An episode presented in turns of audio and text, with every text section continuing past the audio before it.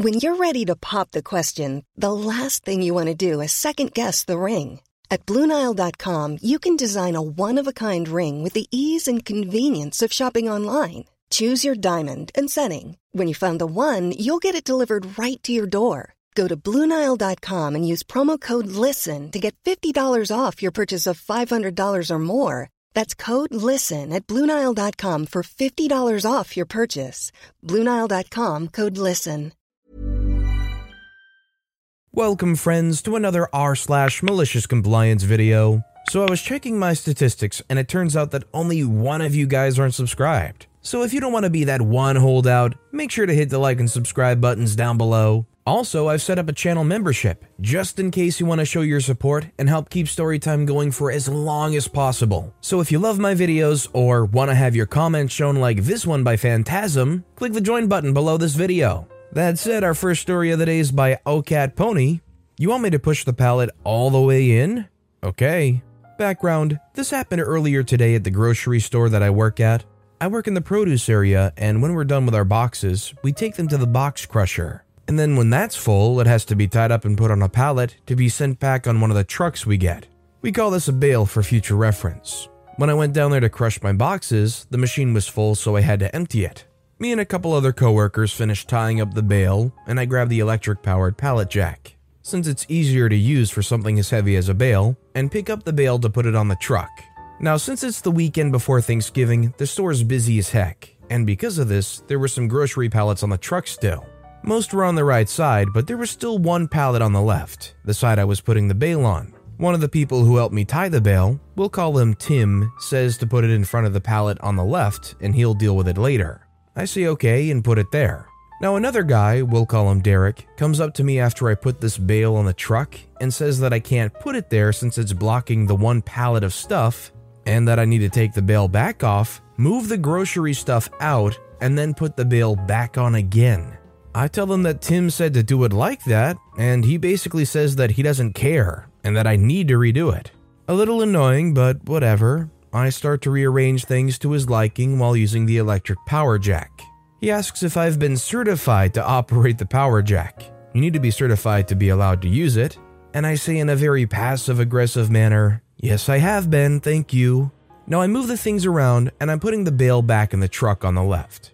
I try to go the whole way down, but I can't. Some product on the pallet on the right is leaning over a bit, which wouldn't be an issue by itself normally, but there were pallets against the left wall of the trailer, so there was barely not enough room to go all the way back.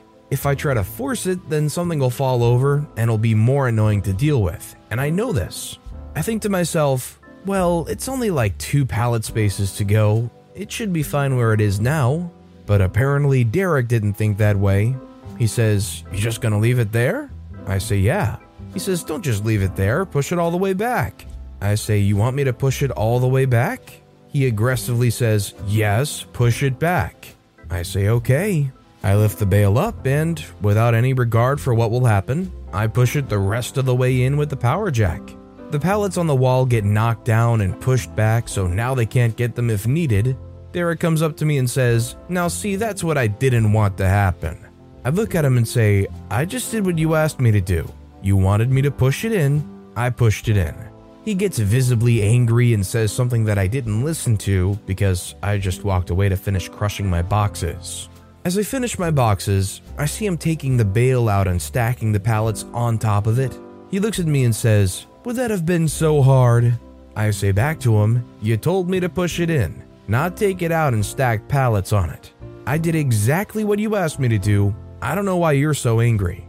After that, he just walks away in a clearly angry mood, and I walk back to my area, grinning. If you found yourself in a similar situation, would you stick to your guns and be unrelenting that all you did was follow their exact instructions that they aggressively told you to do? Let me know in the comments down below. Our next story is by Greeny Epi. Okay, have fun juggling your shopping. I used to work at a supermarket, and at 9 a.m. on a Saturday, the following went down. I say, Good morning, would you like a bag? The customer sarcastically says, No, I'm going to carry all of these by themselves. It may have been the underpay, the rude tone, or the fact that I was just so tired of the customers being nasty, but I decided to go along with it. Me beaming says, Okay, sir, no problem. I then proceeded to scan all of his shopping and charge him. The man paid and stood there blankly staring at his groceries for a moment before looking at me. He says, Where are my bags? I say, Oh, I'm so sorry, sir. I thought you said you were going to carry them? The customer angrily says, Well, obviously, I can't carry all of this without a bag. I say, Oh, okay, well, in that case. I then proceed to go through the usual single use or reusable bag spiel, and then, wouldn't you know it, we were out of the bags he wanted, so I had to call the manager over to bring some more bags to me, which always took ages in the supermarket. The customer then had to dig out his wallet and card to pay a tiny amount for some bags, and then I handed them to him with a smile and receipt, and watched while he bagged his own groceries, scowling the whole time. Normally I would scan and bag, but as he didn't want bags to start with, I didn't offer, and he didn't ask. All in all, a 5 minute transaction took a good 15 minutes, and he never pulled that with me again. I have no idea what he thought would happen while he watched me scan everything and pile it up in a very obviously non bagged heap, but hey, he said no bags. I've had plenty of an adult say something along the lines of, say what you mean, ask what you want. Don't mess around too much when you clearly want one thing. To be totally fair with OP, I feel like this is another one of those things where a customer walks up with a piece of clothing, it doesn't have the tag on it, and they go, Oh, must be free then. It's one of those things that you hear it so often, and everybody thinks they're so funny for coming up with it, and it slowly just like takes years off of your life every successive time you hear it. Our next story is by Dominariatrix. Got compliance for being a smart butt. The history of art exam had a very curious question. What's the name of the artist that said the perfect anatomical proportions are eight head measures? Referring to total body height versus head proportions. Seven or eight, I don't remember. Ah, shoot, what's his name? Wait, that's pretty vague. The exam didn't ask for the first or most prominent artist. So I write down me. Freaking genius, right? Well, I receive back the exam graded with the answer wrong. I go with the teacher and try to weasel my way into a correct answer. It clearly doesn't say that the artist must be famous or the first to say so, and I consider myself quite an artist, so this should qualify, right? They say, yeah, but I asked for the name of the artist and you only wrote me. Had you written your name, it would be right. She got me. She got me good. For some reason, this story made me think of all those images that pop up on Twitter of like a kid's booklet question with some ridiculous answer. I think I saw one recently that was like, write down what you learned from these questions or something. And the kid wrote, I didn't learn anything at all, I'm already smart, with like a few misspellings in there. I mean, to be fair, it was the right answer. You can't say, no, that's not right. Our next story is by Talon Card 815 A town's compliance with one pain in the butt. Not mine, but I get to live with it. The road the local high school is on has a ton of four way stop signs. A resident decided that he wanted a traffic light at the entrance of the high school instead of a four way stop sign. This guy went to town meetings every time for over a year, posting to social media, etc., etc. Finally, the town got sick of him and gave him what he wanted, or so he thought.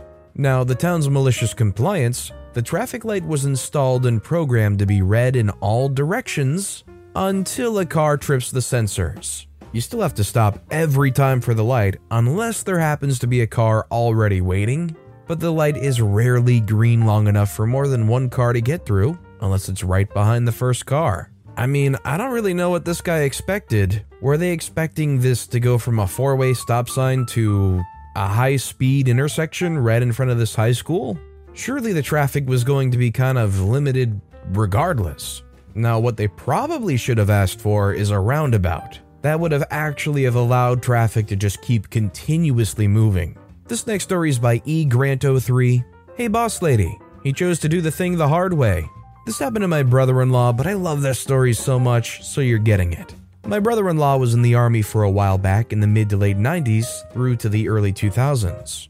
He worked in health services, he was one among a handful of people that were charged with notifying new recruits of the results of their HIV slash STD testing. His boss is quite high ranking, but I don't know which rank. I do know that there were only a dozen or so people at or above her rank, and because she was in charge of the hospital slash medical services, she had 100% authority to tell anyone on base to go truck themselves if it meant that it would mess with the base health or safety. There was also a rule that men notified men and women notified women. He and a male doctor would often do this, same but a woman for the females. Usually there was only one dude and one gal per shift, so you dropped what you were doing and went. Make sense? One day, he's told to grab someone for their notification. They worked in the base mess cafeteria on the line. He didn't mention specifics because he couldn't, but the dude had other diseases that could have been transferred by contaminating food products. Basically, you don't want this guy serving you food. For ease of typing, let's call him Fred. The guy in charge of the mess was a notorious pain in the butt, hard brass. He got stuff done well and under budget, but was so mean and ugly about everything that no one wanted to deal with him, usually referring to his assistants instead. He'll be Buck, as in Buck you. I'm funny.